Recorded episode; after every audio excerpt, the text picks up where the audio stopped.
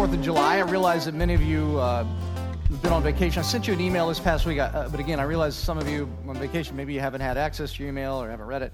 Um, but uh, some of you know that a month and a half ago or so, we did a little campaign to raise $15,000 as a church in order to work with an organization called RIP Medical Debt. And uh, with that $15,000, RIP Medical Debt would eliminate, uh, we hoped, a million uh, five, $1.5 million of medical debt for people in the Evansville area.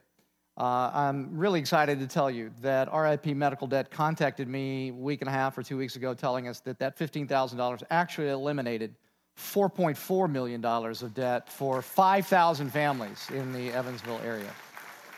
So thank you for your uh, participation in that. And then I also just wanted to say, you know, we about that same time we did a campaign uh, called Engage, where we're trying to encourage one another to engage the needs of the people of the city of Evansville.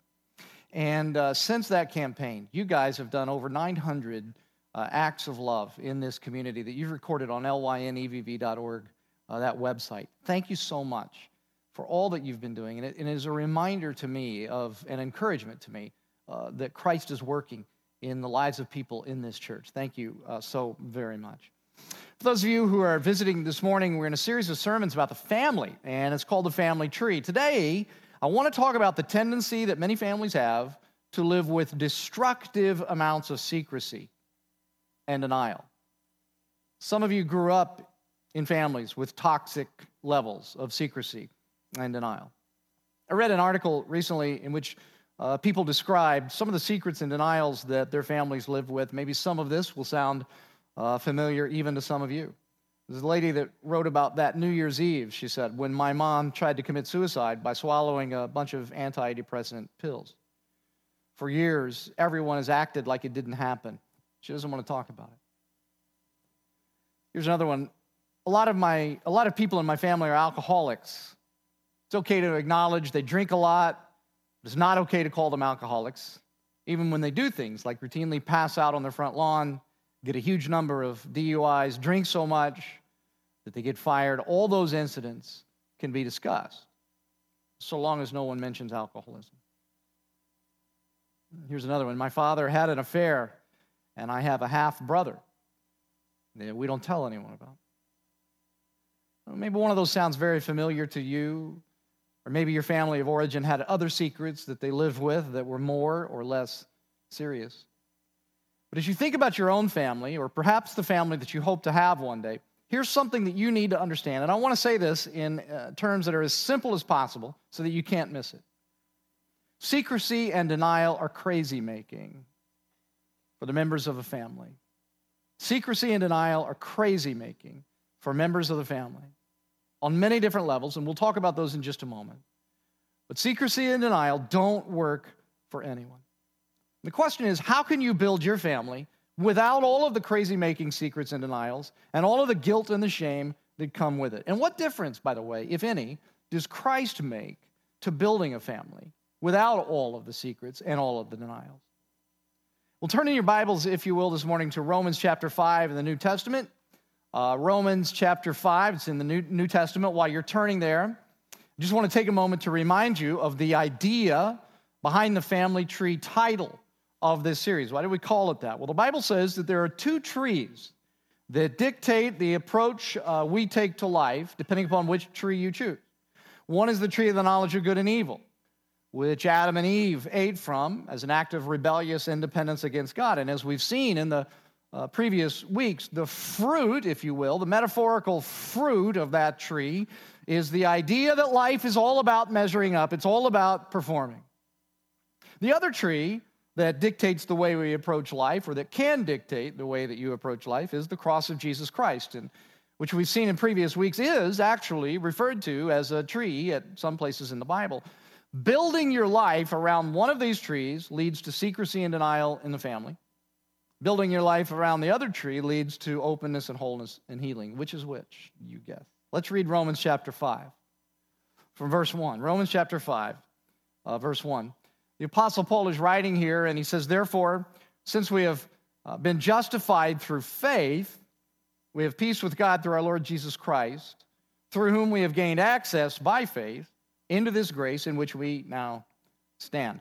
Now, uh, I want to just tell you from the outset where I want to go in the next few minutes. I want to start by showing you from this verse a mind blowing theological doctrine. That's where I want to start.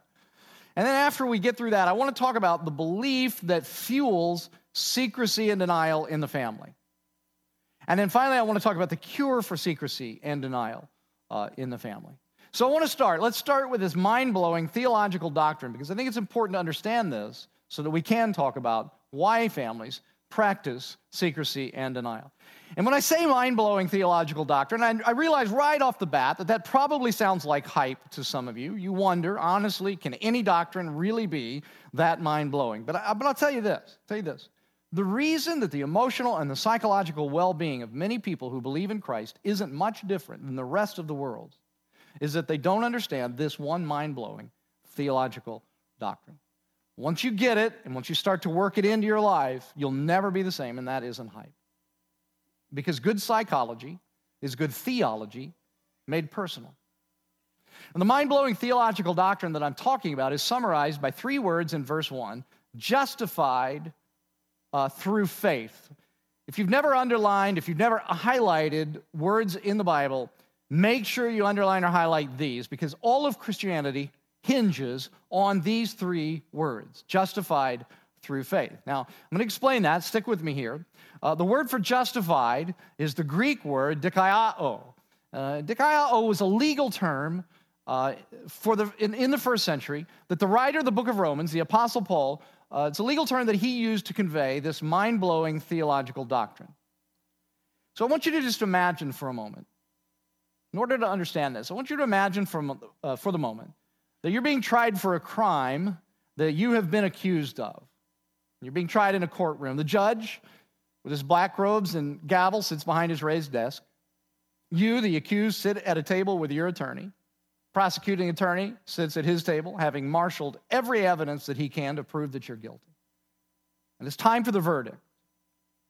The jury comes in. The judge asks you to stand. He asks the foreperson to read the verdict. Your heart is beating wildly.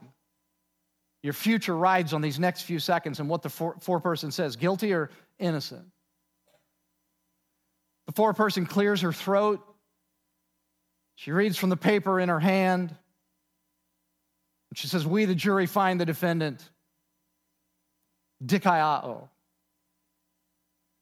And for the first time in a very long time, hope surges through your veins. You close your eyes in relief. Tears come to your eyes. You pump your fist. You mouth thank you to the jury because dikaiao means that you have been declared not guilty. But not only not guilty, it's more than that. Dikaiao is a complete vindication. It means that as to the law and the crime that you have been accused of, you have been found to be perfectly righteous. This jury is saying that you have followed the law to a T. You are completely righteous, and the prosecutor is absolutely wrong. You have been completely vindicated, and your loved ones are crying and they're hugging you and they're hugging each other, and you turn and look at the prosecuting attorney and you can't help but gloat, maybe a sarcastic wink, because justice, at least in this case, tastes so sweet.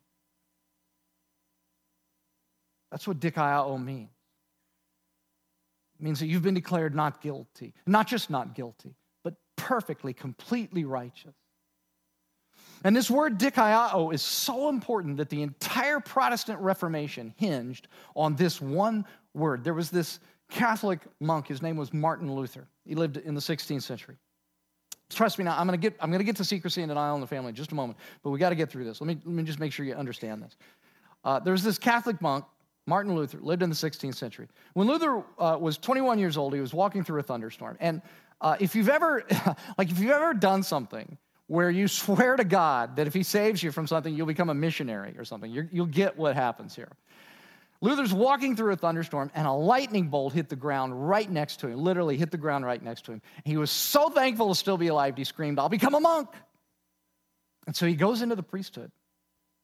And he throws himself into doing all of the stuff that monks were supposed to do prayer, fasting, you know, ascetic practices like going without sleep, uh, like they would endure a bone chilling cold intentionally without a blanket, flagellating themselves, all of this stuff that monks were supposed to do. But no matter what Luther did, no matter care, how carefully he obeyed the rules, no matter how harshly he treated himself, he had enough self awareness to realize that it still wasn't enough. He could follow every one of those rules he was supposed to follow, treat himself as harshly as he wanted, but he couldn't change the sinfulness of his heart. And so he actually said, listen to this, that as a monk, he actually said that he came to hate God. Like he dreaded God. He could only think of God as his tormentor and as his punisher.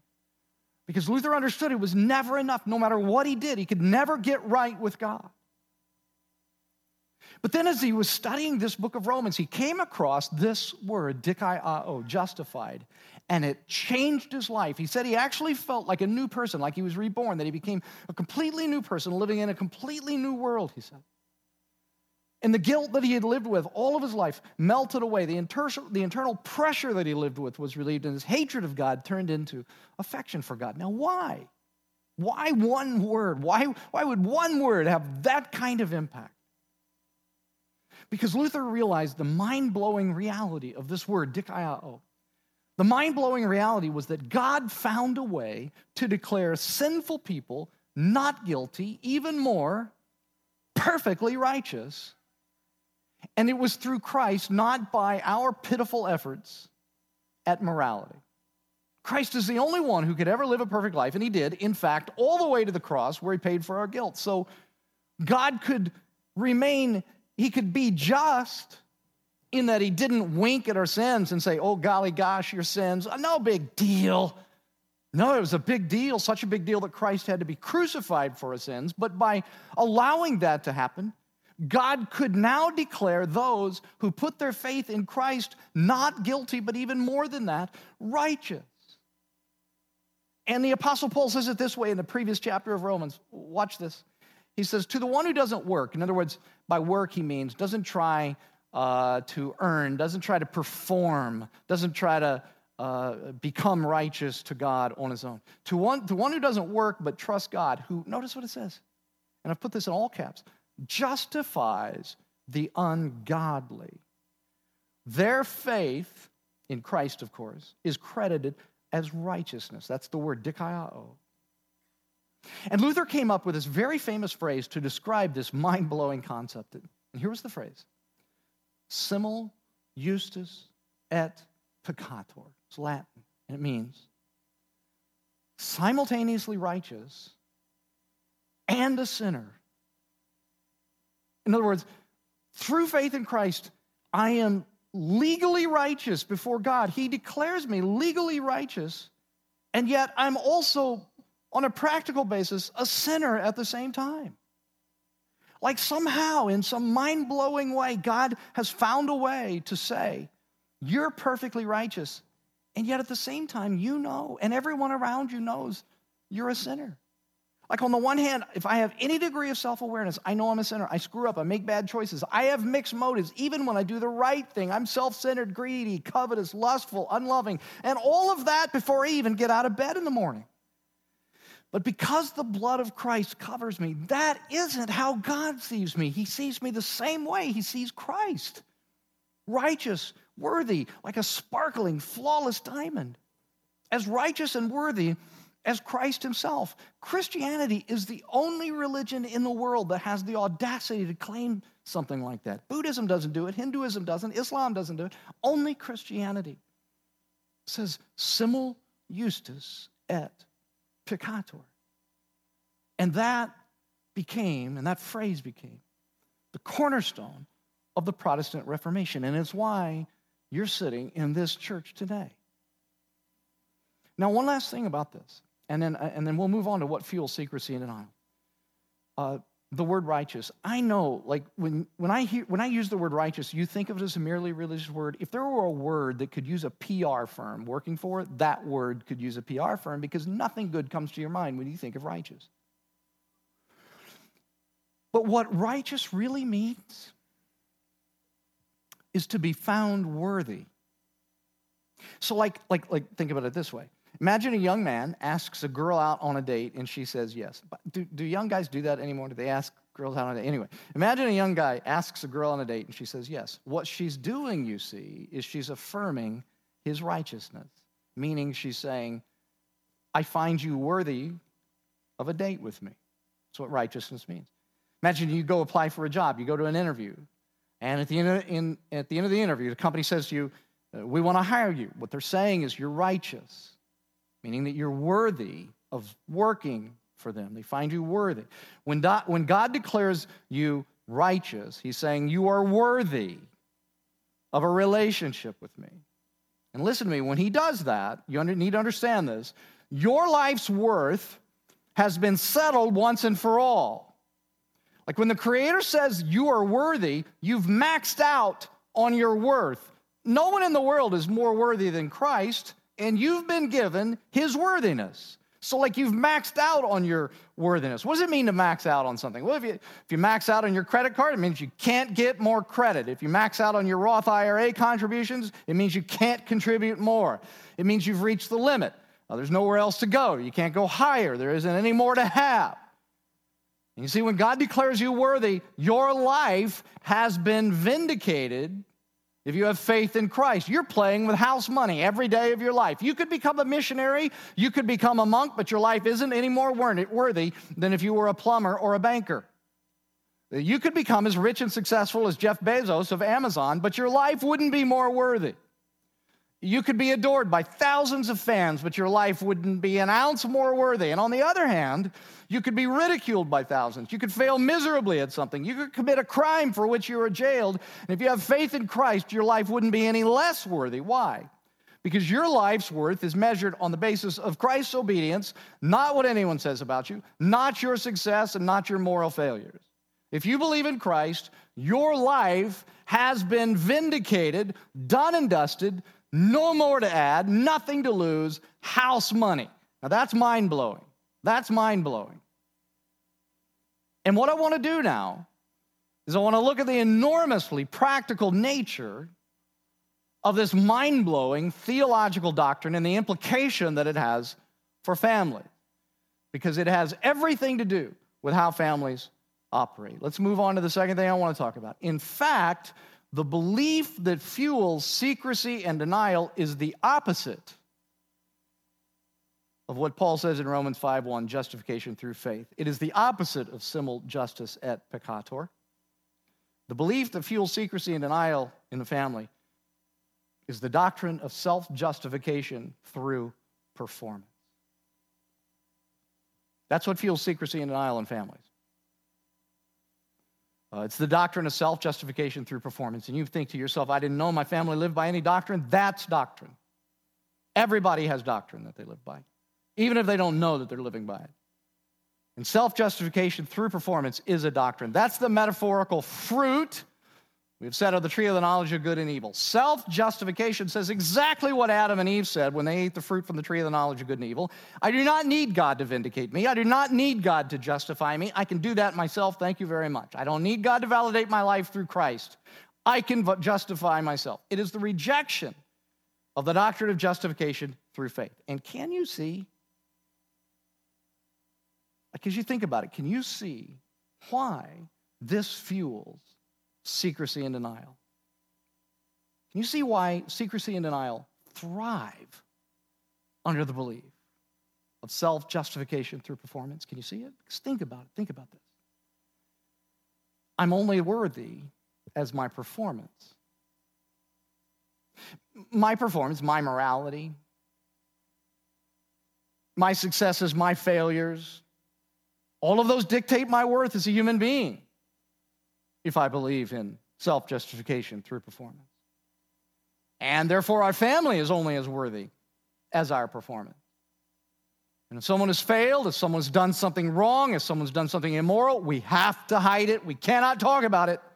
We can't even name it. We can't even talk about it among one another because we're only as worthy as our performance. Families like this teach and model a life of secrecy and denial. Because you see, when you boast in your performance, when you boast in being right and doing right, let me tell you what happens with that. Like if you're a dad that boasts in your performance, you can't ever say you're sorry. If you're a husband that boasts in your performance, you can't ever say you're sorry. You can't ever admit you're wrong about anything. Why? Because you're only worthy if you're right. If mom gets depressed, we can't tell anyone else about it because that means she's broken in some way. Couples who live by this belief of self justification through performance, couples who live by that belief, they can't seek counseling for their marriage. Or if they do, they have to keep it uh, secret because having trouble in your marriage means that you aren't okay. It's shameful. You aren't right. If you live by your performance, you also die by your performance, and so does your family. And I want to just give you four ways. I want to give. I want to outline uh, four consequences of families who live in secrecy and denial. How families die in secrecy and denial because they define themselves by they they boast in their performance. Here's four ways. Let me give you the first one. Secrecy and denial teaches children that failure is devastating. It teaches children that failure is devastating. If we can't talk about failure, moral failures, whatever kinds of failure, if we can't talk about failure, if parents can't ever admit their own flaws, if grandma's alcoholism is so terrible that it can't be talked about, it, it can't be named, then these things must be so terrible, failure must be so devastating that it must be avoided at all costs, which puts enormous pressure on everyone in the family. I have to succeed. I have to always be worthy. If I fail, I must be a failure. That's what the doctrine, that's what rejecting the doctrine of justification by faith does to a family. Here's the second thing secrecy and denial imprisons families in dungeons of shame. It imprisons a family in a dungeon of shame. Because when we can't talk about stuff, it must be because it's too shameful to be discussed. So I have to keep all of my failures to myself. I can't talk about the complexity of being human with anyone. I can't talk about the temptations and the struggles and all of that. I can't talk about any of that. I can't talk about the places I failed because it's too shameful. You know, you know a very practical place this plays itself out in a lot of families. I've known lots of families over the years Lots of people over the years whose families couldn't talk about sex. And what do you think happens to kids in those kinds of families that can't talk about sex because it's, it's so shameful? What happens to those kinds of families as they go through puberty and experience sexual desire? Well, on the one hand, they think these desires must be so shameful, I have to keep them to myself. Yet at the same time, those desires are so powerful, I can't stop myself which usually ends up in addictive use of pornography or being sexually exploited by boyfriends or girlfriends. May even make it difficult for people to enjoy sex when they get married. If sex has been so shameful and so taboo all of my life that we couldn't talk about it, how does it all of a sudden become permissible and right and enjoyable when I get married, you see? This is what secrecy and denial does to families. Here's the third thing it creates secrecy and denial, create a traumatic emotional equilibrium that becomes normative. Uh, it creates secrecy and denial create a traumatic emotional equilibrium that becomes normative, meaning that the trauma and the pain that comes with whatever the trauma, whatever the secrecy and denial around the family is, the trauma and the pain that comes with it is what people in the family become most comfortable with. Let me give you an example. If dad is a raging alcoholic and none of us can talk about it, the chaos that his alcoholism creates in the home begins to feel normal. And kids who come out of such homes tend to recreate that chaos in their own adult lives because that's their emotional equilibrium. That's what feels normal to them. And so they marry chaotic people because chaos is normal. And when that marriage comes to an end, they marry another chaotic person. And they don't even do that consciously. It's just that chaos seems normal to them. And so chaotic people seem normal. That's who they're drawn to, it's who they're naturally attracted to. If no one deals with dad's alcoholism, if no one says, this isn't normal, this isn't good, dad needs to get help or he can't live with us until he does, if nobody says that, kids don't know any difference. And all of the chaos of dad's alcoholism, all of that becomes normal. All of that trauma just becomes normal. And kids tend to repeat that trauma over and over and over in their lives. They get stuck in it because that's their emotional equilibrium. Here's a fourth thing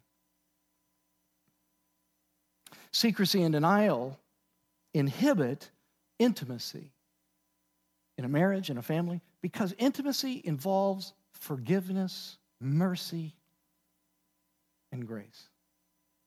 Secrecy and denial inhibit intimacy in a couple, in a family, because intimacy involves forgiveness, mercy, and grace. You see, failure is so terrible, I can never let you see my brokenness. And I sure don't want to see your brokenness. And if I do see your brokenness, I don't know what to do with it because I've never been taught what to do with it. I can't forgive you. I can't show you mercy. I can't show you grace.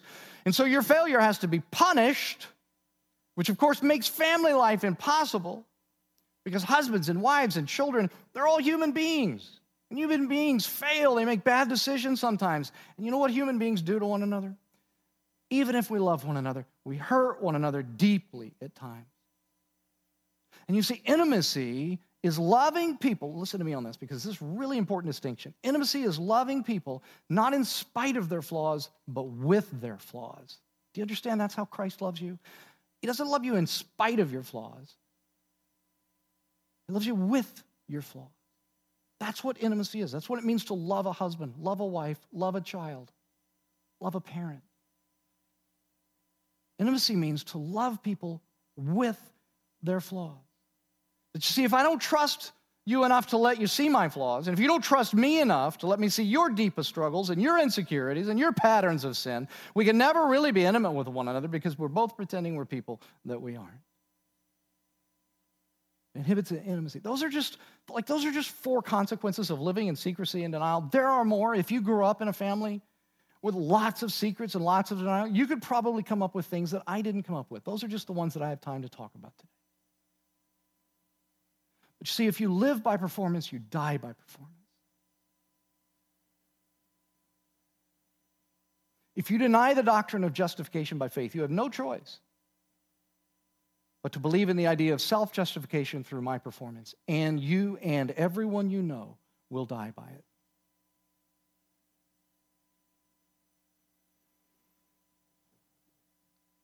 Last thing what's the cure?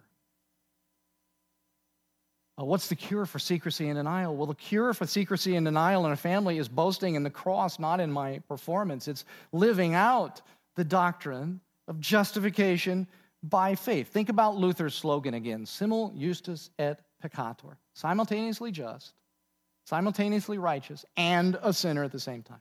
See, if I understand that I am as worthy as I will ever be because of my faith in Christ, if I understand that I have maxed out my worthiness, even though I'm a sinner, I'm free to let my guard down. I'm free to tell you, I was wrong, I blew it.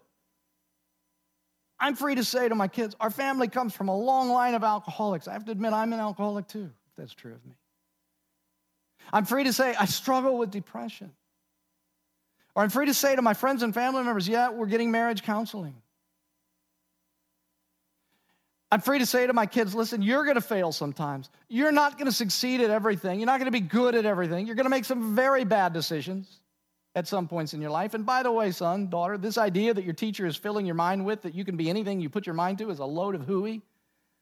You can't be anything you put your mind to, and that's okay because you're human. So just get a C in your art class and let's move on because that's not your thing. Or science or, or whatever. It's incredibly practical, this doctrine of justification by faith, and it's incredibly freeing. And no other religion in the world can do this. If you practice Buddhism, you can't be you can't be this open. If you practice Islam, you can't be like this. You can't. Only Christianity allows you to be this free. And there's this verse in the, in the New Testament in the book of James, and it comes out of this doctrine. And it comes after a bunch of verses in which James is telling people, he says, he says, be patient with one another, church. Don't grumble about one another in the church. Why? Why does, why does James say, you're going to have to be patient with one another and not grumble about one another? Why does he say that? Simul justus, et peccator. Yeah, these people are Christians, and yes, they've been declared righteous, but they are obnoxious sinners because they're human. So they're going to get on your nerves sometimes. Anyway, he comes to a place in this line of thought that he says this. He says, Therefore, confess your sins to each other. Very realistic, isn't it? How freeing is that? What's the assumption? The assumption is you're going to fail, you're going to sin, you're going to blow it. You ain't all that, girlfriend. Take off the mask of perfection. Stop hiding. Stop trying to pretend like you've got it all together. Come out from behind. That's the assumption. Because, yes, you've been declared righteous, but at the same time, you're a broken sinner. And so talk about it. And let me finish this verse. James says, Therefore, confess your sins to each other and pray for each other so that you may be healed. In other words, what he means by healed, he's not talking about, you know, healing of disease and sickness or, or of, uh, of, you know, uh, some physical disability. He's not talking about. He's saying, be healed of your brokenness and be made whole. That's what Christ wants to do in people. He wants to move us toward wholeness. Do you understand that? He wants to repair what's broken in you. And you see, your stuff, whatever your stuff is, whatever it is that you deal with, it won't go away in secrecy and denial. It will not be healed in isolation. We need one another. We need people with whom we can say, I've blown it again. I fell off the wagon. We're struggling in our marriage. I'm depressed. My business went under.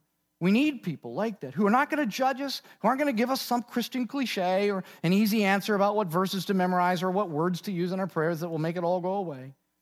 But we need people who, with grace and compassion and mercy, will pray for us and who will walk alongside us and who will love us with our failures and our issues and our sins and who will help us because they know, they know what it's like to be human too. Justification by faith in what Christ did on the cross is enormously practical. It is enormously powerful, and it is enormously healing. And I'm going to tell you something. What people rail against Christianity about out there in the world, on social media, on television, whatever, whatever they rail about, it's because they don't understand Christianity.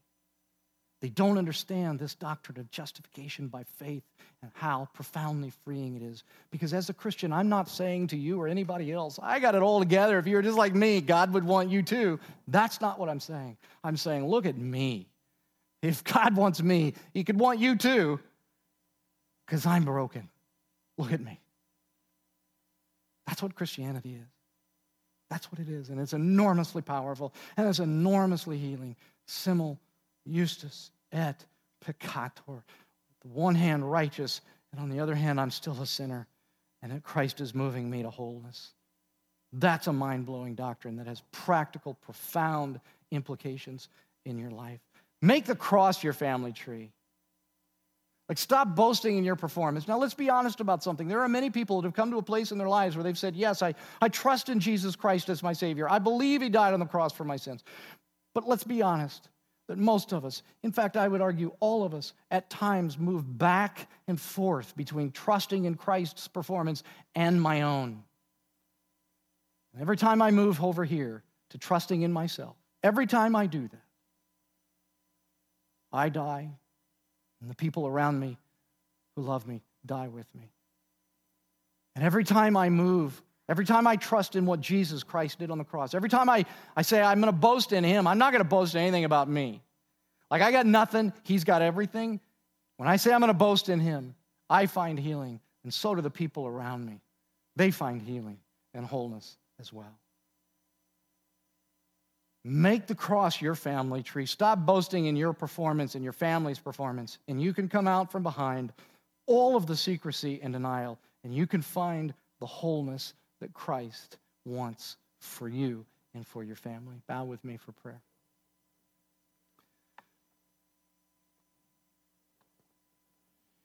We ignore these truths, Lord. We confess that. We ignore these unbelievable truths that we find in Scripture because we think that those aren't real life and that they don't have anything to offer us. And yet, Lord Jesus Christ, as we've seen today, these truths, this theology, this doctrine of justification, through Christ, through faith in Christ, has all sorts of radical, profound implications for my life and for my family. And so, Lord, I pray that you would drive these truths home. I, there are people in this room that have grown up in families with such trauma and with such secrecy and denial about the trauma that it's hard for them to hear this truth and to believe it. Lord, I can't communicate it well enough or clearly enough or powerfully enough to drive it into them, to drive it into their minds and their hearts. But I know that your spirit can, and so I pray that you would do that today. Pray that we would become a church that boasts not in ourselves, but only in you and in your performance, in what you've done on the cross, not in our performance. Because you, Lord Jesus Christ, are our hope and what you did on the cross and your resurrection from the grave. That's our hope, and that alone. We love you. We thank you, Lord Jesus Christ, and it's in your name we pray this morning.